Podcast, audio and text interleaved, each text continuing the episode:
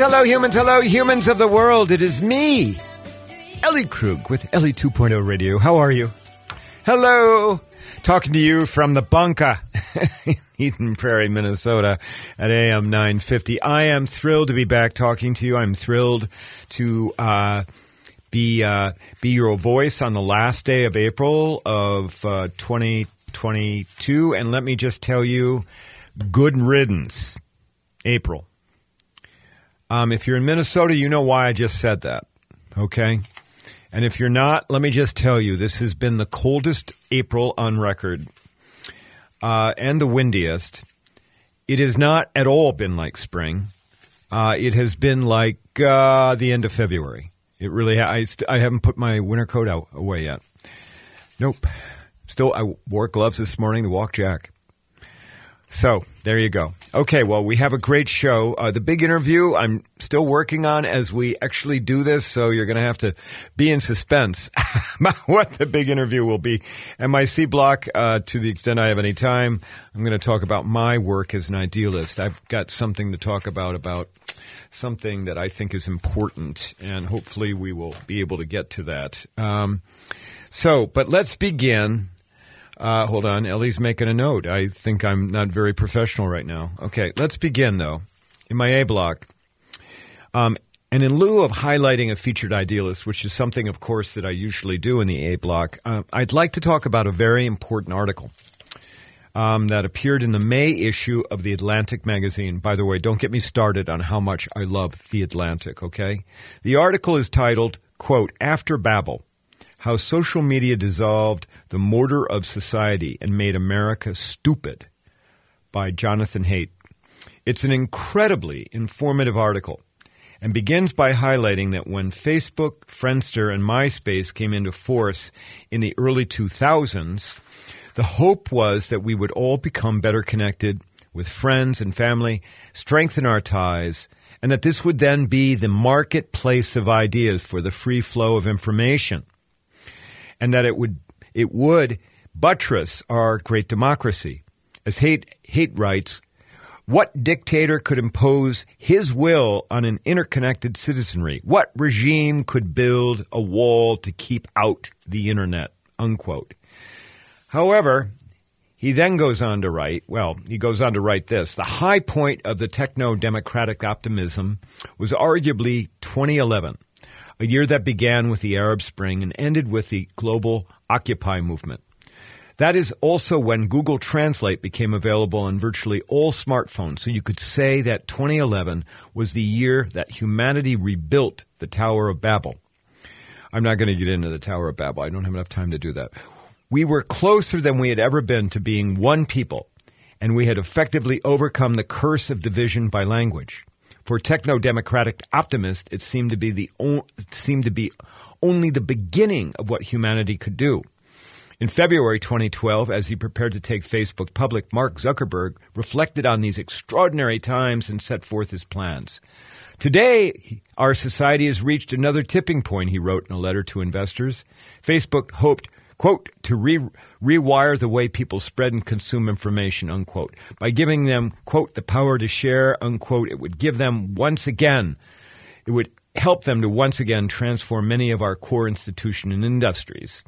In the 10 years since then, Zuckerberg, Zuckerberg did exactly what he said he would. He did rewrite the way we spread and consume information. He did transform our institutions, and he pushed us past the tipping point.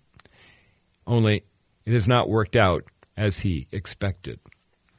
So, hate uh, uh, Haidt reasons that the, that things fell apart beginning in the early 2000s. Excuse me, the early 2010s, when Facebook gave users the ability to like posts, and when Twitter gave users the ability to retweet posts, effectively acting as an endorsement to something someone has written. Facebook then copied Twitter with the creation of the share button. Facebook also, at that time, began to use algorithms to bring to users content that would be most likely to generate a like or a share. So Facebook starts sending information, sending things to users so that they they can like it, so that they can share about it. Eventually, research showed that posts uh, that trigger emotions, especially posts which other, quote unquote, other people were most likely to be shared. So what Facebook finds is that stuff that kind of marginalizes other people, that makes you feel good because those people are lesser than you, that's the kind of stuff that got shared the most. These mechanisms, according to Haidt, transform the internet from a marketplace of ideas to a platform for intense mobbing. Haidt writes By 2013, social media had become a new game with dynamics unlike those in 2008. If you were skillful or lucky, you might create a post that would go viral and make you internet famous for a few days. If you blundered, you could find yourself buried in hateful comments. Your post rode to fame or ignominy or ignorance, okay, based. Hold on a second, Patrick. We got to go back on that. Darn it. I'm so sorry. Can we pick it up with by uh, 2013? Y- yeah, no problem. Sorry. Uh, start up when you're ready. Okay.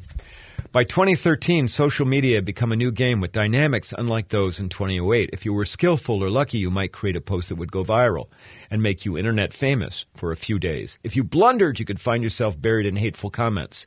Your post rode to fame uh, or in, in, invisibility based on the clicks of thousands of strangers, and you in turn contributed thousands of clicks to the game. This new game encouraged dishonesty and mob dynamics. Users were guided not just by their true preferences, but by their past experiences of reward and punishment, and their prediction of how others would react to the new action.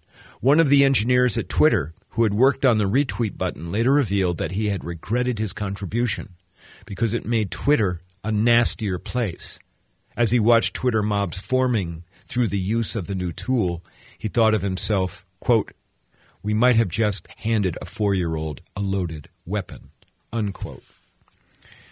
So, so these new devices get created on Facebook and on Twitter, and they allow people to to to become you know, overnight sensations, and often that overnight sensation is because they are othering, they're marginalizing somebody. To make all of this exceedingly relevant to, to, to democracy, Haidt notes that the framers of the Constitution were extremely fearful over how anger and hatred could spread like wildfire. He writes, quote, It was just this kind of twitchy and explosive Fred, expl- Ellie, you got to get better on this stuff. Explosive spread of anger that James Madison had tried to protect us from when he was drafting the U.S. Constitution. The framers of the Constitution were excellent social psychologists. They knew that democracy had an Achilles heel because it depended on the collective judgment of the people. And democratic communities are subject to, quote, the turbulency and weakness of unruly passions. Those are Madison's words. The key to designing a sustainable republic, therefore, was to build into mechanisms to slow things down, cool passions, require compromise, and give leaders uh, some insulation from the mania of the moment while still holding them accountable to the people periodically on election day. The tech companies that enhanced virality from 2009 to 2012 brought us deep into Madison's nightmare. Many authors quote his comments in Federalist Number 10 on the innate human proclivity towards faction, by which he meant our tendency to divide ourselves into teams or parties that are so inflamed with quote, mutual anim- animosity that they are, quote, much more disposed to vex and oppress each other than to cooperate for their common good, unquote. Thus, by allowing fringe elements the power to measure, to message to millions in the United States and hundreds of millions across the world, these fringe elements had the ability now, through Facebook and Twitter in particular, the ability to go mainstream. Remember, it's emotion that people react to. And I would argue negative emotion motivates people far more than positive emotion. And as Haidt notes, when the small subset of jerks dominate discussion forums, reasonable people turn out. They stop contributing to the discussion, which in turn helps the jerks amplify their harmful messaging. There's nobody there on the platform to disagree with them in a respectful way. Then there is the phenomenon of confirmation bias. So, everyone, this is where we only associate with or seek out sources of information that confirm our beliefs. Uh, that would be the case for some people who are listening to this station right now. In the absence of, hold on, turn the page, of opposing information, we become stupider and more stupider. Now, I'm everyone for the record. I'm not calling anyone who listens to this this show or this station stupid. But what we do by that use of the phrase stupider is that we narrow our view of the world. And I'll tell you, this happened yours truly. This is happening to me with your, with the Ukraine war, where I only read stories, okay, and see images of Ukrainians winning. That's what I look for, okay? Um, and I avoid stories of the Russians winning. I do. I avoid those because it hurts my heart. But at least I understand that there are two sides to the war and that the outcome is uncertain. And I understand exactly what I'm doing by trying to avoid those Russian winning stories. Haidt writes, quote, the most reliable cure for confirmation bias is interaction with people who don't share your beliefs. And it is so absolutely true. Not that I'm all knowing, okay, but as I've talked about on this show repeatedly, I'm finding that I interact with people in Victoria, Minnesota who aren't LGBTQ and even and who are even religiously conservative. When I interact with those folks, quota- quotation marks around those, okay, barriers start to fade away. Proof. The dinner invites I've been receiving from religiously conservative people. They want me to over. They want to spend time with me and not to convert me just because they kind of like me. So, with this background, we see that those who have the strongest conservative values often believe that America is under attack, that they are that they personally are under attack and that their future is at risk as well as the country's. Social media, with the absence of reasonable people who can dissent, only amplifies that messaging. You know, and if you disagree with that message that America's under attack, that they're under attack, you get labeled right away as a traitor. So that's that. F- that's even factionalism within the group. Okay? Thus, this makes it easier for people to embrace authoritarianism like that represented by our former president. This is also happening on the left. It does. It happens to, but we're all human. We are. And so, where you disagree with a proposition of the extreme left, let's say defund the police, suddenly you're labeled a racist or a Karen. So, how do we get beyond the horror that we're experiencing? How do we get past it? Well, hate argues for three things. First, reform social media so that people can't willy nilly share content, and so that all users need to be verified as real humans and not as bots. I mean, a lot of the messaging that's going out now is through algorithms, programs where it's bots. It's not even humans sending out those messages. Secondly, educate our children. Haidt's got this wonderful, wonderful proposition. He's Haidt writes, let our children play outside without adult supervision so that they learn the rules of what it means to be in a society where they've got to learn about sharing. They've got to learn about waiting their turn. They've got to learn about compromise. They've got to learn all of those things. Right now, we got kids who parents will not let them go outside because my God, what will happen? You know, and so the kids are stuck at home in front of a computer. They're not learning any of those rules. Thirdly, what Haidt says so we need to harden our democratic institutions. We, one suggestion is to end closed party primaries and replace them with a single, nonpartisan open primary with ranked choice voting. Haidt cites this system, which exists in Alaska, as the reason that Senator Lisa Murkowski, sometimes with that word emphasized, takes more moderate stances because she knows she's not going to get primaried. Not going to get primaried by the Republican Party in Alaska.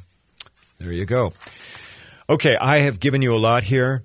Um, I highly, highly recommend that you go to the Atlantic, search out this article titled, quote, After Babel, How Social Media Dissolved the Mortar of Society and Made America Stupid by Jonathan Haidt. Highly recommend it, okay?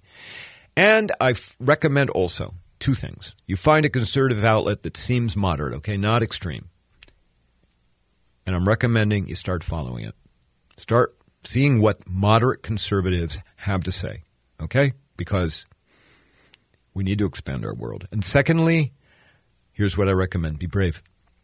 Invite someone with opposing views out to coffee. Tell them you'd like to rekindle that friendship that had gone cold. And who knows what good for you and for America might come from you doing that. There you go. Okay, all right. I, I, didn't feature an idealist. I went into depth in this article. Hopefully, you found it of, of value. I, I, I thought the article was fascinating and it explains a lot about how America got to where it is right now. Okay, we're going to take a break and then we're going to have the uh, um, uh, the big interview. And again, it's still a mystery, even for me.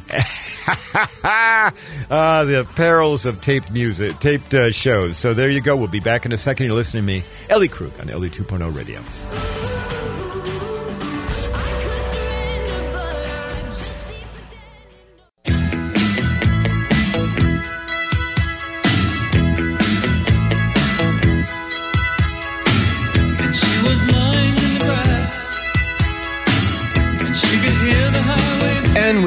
Back on AM 950 with Ellie Krug, Ellie 2.0 Radio. Oh my goodness. You know, uh, Daniel Ellsberg, let me just tell you um, the guts and the courage that it took for him to do what he did. Try and change the course of the Vietnam War, try and change the course of American politics, try and change the course of America. Well, um, we are now uh, ready for the big interview with somebody else who has who is an idealist like Ellsberg, who is also trying to change the course, but probably not as big. On the line, I have David uh, Liners um, from Wisconsin and uh, from an organization in Wisconsin called Wisdom, also the executive director of another organization uh, named Micah. David, welcome to Ellie 2.0 Radio. Thank you. Thank you. It's good to be here. Oh, well, it's great to have you. And, uh, and David, um, I, you know, I think that you have a really, really compelling story. And as you and I talked, I mean, Ellie 2.0 radio is about idealists. When I heard about you and um, and then you and I spoke uh, to prepare for the show, I was like, oh yeah, this is a real idealist. So, David, if you could, would you let's start out by you explaining a little bit about what wisdom is in Wisconsin, and then Micah M I C A H, and then I will get your story a little bit. But let's at least give the the listeners an idea of why you're on the show relative to those two organizations. Sure. So Wisdom is a, it's a network of primarily, but not exclusively, faith-based organizations around the state of Wisconsin. There's about a dozen organizations. Uh, we work basically, our, our job is uh, to make sure that ordinary people uh, get a chance to stop being either victims or bystanders and actually get involved in the public arena and actually take on uh, some of the issues that affect their lives. So, uh, a lot of people coming to us from uh, a faith vantage point. We have 19 different religions, kind of ranging from Catholics to Lutherans to Buddhists to Muslims and uh, Jewish congregations. Uh, we also have a lot of people who come to us directly as uh, formerly incarcerated people, or people who just simply want to get involved in some of the issues that um, that we work with. So that's the statewide network, and Micah is the oldest organization in the network. Micah in Milwaukee has been around for 30 years uh, kind of been doing this work ever since then. Micah is Milwaukee Inner City Congregations Allied for Hope. A real quick little correction. I'm not actually the executive director of Micah. That position is actually open. I'm the executive director for Wisdom, but Micah is part of the umbrella ah, the group. Okay, all right. Well, that's great. I thought that you had had the direct relationship with Micah. I'm um, a member of Micah. Okay, you know? that's where I started. That's yeah. Okay, all right. Well, that's that's great. So the executive director of Wisdom, and um, and so uh, um, we'll get all right. So I just wanted to lay that groundwork. Let's get let's get to you first now, David, and um, tell us a little bit about your story. You're not too far off from my age. You're 60 years old. You grew up in you grew up in Wisconsin, right? I did. Okay, and um, you told me it was uh, pretty much a Leave It to Beaver kind of household life that you had growing up in the in the '60s, and so take us take us forward to what got you to a place where um, you're doing some pretty radical things in Wisconsin as it relates to getting people to be socially conscious. Yeah, so um, I, like you say, I grew up in a very uh, relatively comfortable uh, small town existence. My dad was a dentist. You know, my parents had both grown up during the Depression in northern Minnesota. Um, uh-huh. So I certainly knew about kind of their background, but I, you know, my dad was uh, kind of a, a standard kind of greatest generation kind of guy. Went to World War II, came out, went through school on the GI Bill, and uh, worked his way through dental school, worked in a foundry at night, and went to dental school during the day. And so that was kind of the story I grew up with, and uh, that you know, the world is such that if you work hard and you're an honest person like my dad, things will work out for you. You'll you'll end up you know um, you'll end up with a good life. A view a view that the world was fair. Right. Yeah, right. That the world was fair, and that it was just kind of set up that you basically you get what you work for. And uh, I really believed that. That's what everybody taught me. And um, the turning point for me on that in my life is when I was in college. I wasn't quite sure what I wanted to do when I grew up. I'd been an exchange student in high school, so I spoke Spanish. And I, um, I volunteered to work in a mission in rural Guatemala for, um, for a time. And it was when I was there that a whole lot of things happened, including a massacre just up the road from. Oh my uh, God! So what year? What year would this have been in Guatemala? Would have been in 1978. Okay, uh, and was this 79? This was before their um, civil war, or or while it was going. Was in, it was kind of in the midst of it. Okay, all right. Um, uh, so you know, we actually there was a whole village of people. Like you know, this, we were in a small town, but the mission included all these kind of very remote indigenous villages. Um, one of the priests in the mission went to one of the villages, and it was gone. Like not just people, a few people disappeared, an entire village was disappeared. Oh my God. Um, and it's suddenly through a whole lot of such experiences and just the experience of watching children dying of dysentery, um, you know, that it suddenly just hit me like a ton of bricks. That it's like, you know what? They lied to me. So, uh, so your story. I'm going to interrupt you here, but your story is not at all unlike the um, enlightenment that came to Daniel Ellsberg about his experience. You know, he was in Vietnam, and right. uh, he went to Vietnam um, and saw what the government was doing, both the South um, Vietnamese government and the American, but the South Vietnamese were doing it at the American behest, and and seeing all of the all of the horror. So you have that in common with Ellsberg. But go on, go on, please. Right. So it just kind of came to me that, you know, what worked for my dad and for my mom didn't work for a whole lot of people. That there's a whole lot of people that work hard and be an honest person and things are going to work out for you. And I think that was kind of the moment that I realized I kind of, I have to do something different. I can't, uh, I have to, there's part of me that's still an idealist, that's still in that sense, I believe that's the way the world ought to be. I think it ought to work out for everybody like it worked out for my dad. Um, Absolutely. And I, I have a very hard time accepting that it doesn't. And as a matter of fact, to this day, you know, we do a lot of work in criminal justice reform and stuff. And I hear stories, and my first reaction is, well, that can't possibly be. The world can't possibly be that unfair to some people. Um, and mm. then it's like, well, sure enough, it can, you know, and it is. And so that's the thing that just kind of won't let me rest. But David, we do not have to accept it. We do that. We do not. We do not have to just let it come and lie with us, and then we we participate in it or we put up with it. We do not have to do that. And right. so, and, and you recognize that. That's why I'm having you here on the show because I'm telling you, as you're speaking, you are ins- further inspiring me Ellie Krug idealist. So I just want you to know that, okay? so, David, all right, so we're going to have to take a break right now, but when we come back, um, we'll talk further with you. And um, so, listeners, we've been speaking to uh, David uh, Liners about um, his work in Wisconsin as an idealist.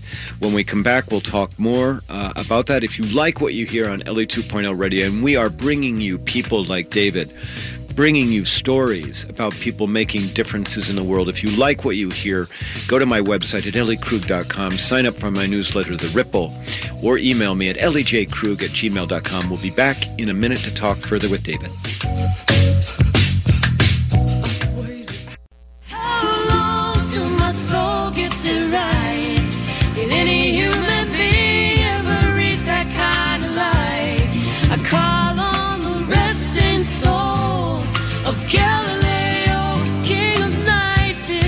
We are back on Ellie 2.0 Radio.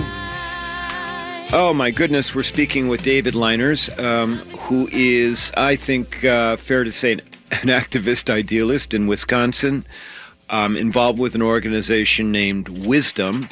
Um, but before we get uh, further about Wisdom, David, when we broke for our break, you were telling us about your experience in Central America, particularly in Guatemala, where you saw the horrors of what war could do to people, as well as as disease and all of the other things that go um, with people who are the have-nots versus the haves, and and this impacted you. And so you saw this in Guatemala, and then what happened? What? How did your How did your trajectory change? Sure. So the the people that I worked with uh, were uh, actually Catholic priests and nuns. The priests were members of a religious order called the Claretian Missionaries, fairly small group uh, that came from Spain. And so my first sense was maybe this is what I need to be. I need to kind of join them. So I went, I came back and went to the seminary and uh, was a Catholic priest on the south side of Chicago for about 11 years, working mostly in great big Mexican parishes and um, you really saw that as a as a path to try to kind of bring about change, to kind of uh, connect uh, with people. It was uh, it was very similar. I was working with very similar people to who I had known in Guatemala, but they were they were here now. Um, so that's uh, that's kind of where that took me at first for, for 11 years, and it was a very happy 11 years, as a matter of fact, uh, that I served as priest. Okay, and but but then that changed for you. It did. Um, you know, it was uh, one of the trainings that we do in community organizing training is we talk about you know your public life and your private life.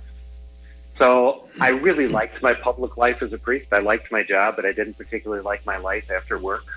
like, I was sort of like I was just kind of yearned to have a home to go to. Well, a pr- uh, and a priest is always yeah. on twenty four hours, so you know. Well, right, and um, so anyhow, at some point, I was kind of in my late thirties, and I thought, you know, I I don't want to become uh, kind of I don't know what you'd want to say, kind of dried up. I don't want to become somebody who's just a functionary and who's only their job. That I need to I, I need to kind of move, and I need to uh, explore at least having a family and being married and things. So that's I left that and came, I moved back up to Wisconsin. I went to Milwaukee. I unloaded trucks at UPS for a while. I worked at the welfare office for a while. In the meantime, my wife and I, my current, my, my wife now and I, uh, got engaged and got married. And um, I found Micah, the organization here um, in Milwaukee, and they needed a Spanish speaking organizer. And it was like, hey, I'm, I'm not loving working at the welfare office. So uh, it was a great chance for me to actually do the kind of work that I wanted to do, and as a matter of fact, also have a, a life. Okay, which is is absolutely fair. So, um, of course, you know, and and so tell us then, uh, how did wisdom come about, and really uh, give us a real good idea of what it's doing right now in Wisconsin. Sure. So, wisdom, um, you know, we, we began in Micah. We began with, you know, churches mostly on the north side of Milwaukee, which is kind of the, the poorer side of Milwaukee, the side of Milwaukee that uh, most of the African American community is. Right. Well, Milwaukee, we, you know, Milwaukee is, uh, I think, been characterized as the most segregated city in America. So. Yes. Yeah. Um, absolutely. So we built a pretty strong organization here, but we realized if we really, really wanted to make the change on the level we needed to make change, we weren't going to do it just with people from here. We needed friends. We needed to we needed to combine forces with other people in other parts of the state. Um, that you know, so that we went to Madison, I'll never forget the one time when I was with Micah. We went to Madison and we visited with a Republican state legislator um, who was the head of the education committee, and we kind of explained to him that a particular policy was very unfair to Milwaukee and he leaned back and he said, "Well, they didn't elect me to be fair to Milwaukee." Oh, okay, that's telling me something. We got to go find some people in his district because we got to find the people who elect him. Um, so that's the kind of reason that we say, you know, we need to kind of build around the state. We need to build something that can cross geographic and even economic and racial boundaries and really build a pro, you know a progressive coalition of people who can who will stand together. So uh, and, and you fairness. And you have how many how many chapters of Micah in Wisconsin? So there's a, a, about a dozen chapters. They're all okay. different names. So, so, it's Micah and Jonah and Joshua and Ruth and there's all they have all kinds of different names, but they're every city. Okay. So we're in about different cities. All right. So okay, and and wisdom is in is in those twelve cities as well. Right. Wisdom Wisdom is the umbrella group that all the locals belong okay. to. Okay. All right, and and and as you said at the start of the show, that they're very. I mean, we're we're talking different religions, so this isn't a captive of a particular faith. This is a this is a ground roots effort by people to affect social change. Absolutely, and you know eh, the all the, the different faith traditions when it comes to things like human dignity and fairness. Um, there's a lot of common ground that uh, that people have, and that's uh, that's what we bring people together around. The you know really that kind of uh, what in the Catholic tradition we call preferential option for the poor exists in some form or another in just about all of our faith traditions. That we need to really take the side of the people who are the most marginalized um, and need them to have a voice, and we need for the rest of us to stand with them. But it's not uniform in Wisconsin as far as wisdom's acceptance. Um, you told me that there are um, some archdi- some dioceses in Wisconsin that won't allow its um, its churches to be involved right. with wisdom. Do I have that right? Yeah, so a couple of the Catholic bishops, you know, unfortunately we have enemies, or maybe fortunately, you know. I actually once took a conference from Gustavo Gutierrez, uh, the liberation theologian, who just had this great line. He said, "You know, Jesus' big commandment was love your enemies. If you don't have any enemies, you're not doing something right. first thing you got to do. So the first thing you got to do is get some enemies. So we've accomplished that. Okay. So there's uh, there's some folks who really really oppose us and who really loudly oppose us and um, who kind of organize against us and basically, especially, put a big effort a few years ago into convincing bishops that they shouldn't support us and that they shouldn't let churches belong, and they were successful with a couple of the bishops. So give us an example. Give us it an doesn't actually stop the Catholic mem- Catholic folks from finding a way to be part of it. Oh, sure. They still see this as an essential part of their faith. Unfortunately, just the institutions get uh, hampered. David, give us uh, uh, uh, quickly an example of some impact that wisdom has had in Wisconsin. So, um, well, one that we've had um, pretty recently is we had a big campaign uh, that actually Tonen O'Connor, who was on your show a few weeks ago, was a huge part of to reduce the use of solitary confinement in Wisconsin. We've actually gotten it reduced by about a third. Uh, that's still way more. There's still way more people in solitary confinement than should be. Um, but actually, it was interesting that our Department of Corrections in the Scott Walker administration actually credited us for that and said, "Well, Wow. You know, we've heard, we know we this is this is a result of changing norms in the community or whatever they whatever they said about it. So that would be an example. Um, we've got a lot of examples of being able to like extend transit routes, keep transit. A lot of our victories in recent years have been bad things that could have been worse that we stopped. Okay. You know, like stop deeper cuts in the transit system, stop some deeper cuts in some social programs. Okay. Um, We've had uh, actually we've had a lot of success in also in criminal justice. They program called Treatment Alternatives and Diversions into the state budget that now funds about seven million dollars a year of directly programs that are people who would have gone to jail or prison but instead get into a treatment program. Again, this Yeah. year with our new governor, we're hoping to expand that tremendously, but you know, seven million dollars is seven million dollars. Um, that was a step in the right direction. We've had some things having to do with getting banks to increase the amounts of money that they were loaning to, you know, individual homeowners here on the north side of Milwaukee. So there's been a there's been a lot of uh, a lot of different things. So- different areas. All right. So obviously broad based, and and as far as my knowledge is, we don't have anything like this in Minnesota. So. Um, when we're done with this show, I'm going to talk with you about maybe how we can do some collaboration building. But tell me, what do you think um, really are the keys here about doing this kind of work, and really how does it relate back to idealism? You and I had talked about the power of imagination as we prepared for the show. Will you expand on that? Will you talk about that, please? Well, absolutely. I think a huge part of what we need to do in our work is just even create for people the the possibility that things could be different. It's you know we have one of our campaigns that we're working on very very hard right now is to get closed down a place called the Milwaukee Secure Detention Facility. It's a horrible um, state prison actually in the middle of downtown. It actually looks like a high-rise office building, but in fact it's a prison. And as a matter of fact, it looks like it has windows, but it doesn't. Like you see windows from the outside, but that's a facade, and then there's a cement box inside. Okay. It's a horrible, horrible facility, and most of the people in there are there for for technical violations of supervision. Like they haven't even committed a crime; they just Okay. broke a rule, and they're in this god awful place. It's very hard to get people to say, you know, people say, well, yeah, but if you closed it, then what would you do? You know, you can't close it. You know, it's there. And it's like, you know, we li- we lived for hundreds of years without the Milwaukee Secure Detention Facility. We can figure this out. We can we can think of other ways to deal with people who maybe um, need help, rather than having to lock them up.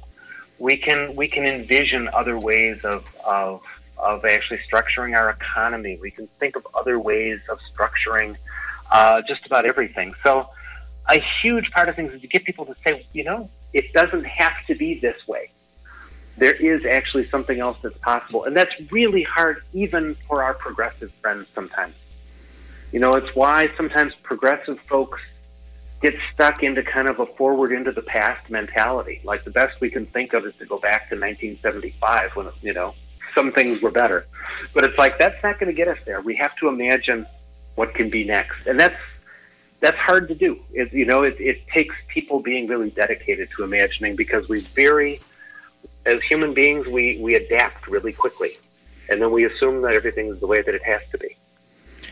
Well, we do, and, and I, I'm a huge proponent of using our imagination to make the world a better place. And, you know, I mean, just look at uh, Alexandria Ocasio Cortez, um, just, you know, speaking up about the fact that um, no one was paying their interns, you know, in, uh, Right, in the right. House of Representatives and saying, well, I'm going to do it, and I'm going to shame all of you for not doing it. You know, I mean, Right. that's that's use and and she's doing it even before she's doing that and talking about it even before she's sworn in. So she's like using her imagination. I I've got license, you know, and I'm going to Yeah. use it. So, well, listen, Well, if, if, go. if I could, one of the things we've done a lot of in, in recent years and that we're really proud of as part of Wisdom is that we do have this group called Expo, Ex-Incarcerated People Organizing. right? look at how to change the criminal justice system. The people who have some imagination about it are people who've been there because they can picture, like, yeah, what happened Right. to me was inevitable. like, I can tell you what would have been helpful to me. You know that we're not looking at things analytically and and that sort of thing. First of all, but first of all, we can actually look at human beings and their lived experience of what they saw and what they heard and what they felt and what could have been different. Well, it's like uh, the people who are administer the SNAP program, food stamps, trying to make decisions about how the how the cards are used or how the program is used, and they've never had to ever worry about you know feeding their kids. So Exactly. it's well, David, I have really, really enjoyed uh, talking with you, and I could talk with you further, but but you and I will talk offline, okay? Because I think that there's uh, room here for us to have conversations about collaborating in one form or another. Um, so I want to just thank you for being on the show, being on Ellie 2.0 uh, radio, and I really appreciate it. So, David, thank you for being here. Do I have a real quick chance to put in a pitch for our, our website? Absolutely. Go ahead. wisdomwisconsin.org, www.wisdomwisconsin.org. If you want to learn more about us, or you want to get in touch with us, or if you want to help us out, we would appreciate any of that. Absolutely. And listeners, it's the end of the year. Looks like a great organization to send your checks. David Liners, thanks so very much for being on Ellie 2.0 Radio. And listeners, uh, when we come back, I'll do my C block about uh, my experience as an idealist. Thank you. And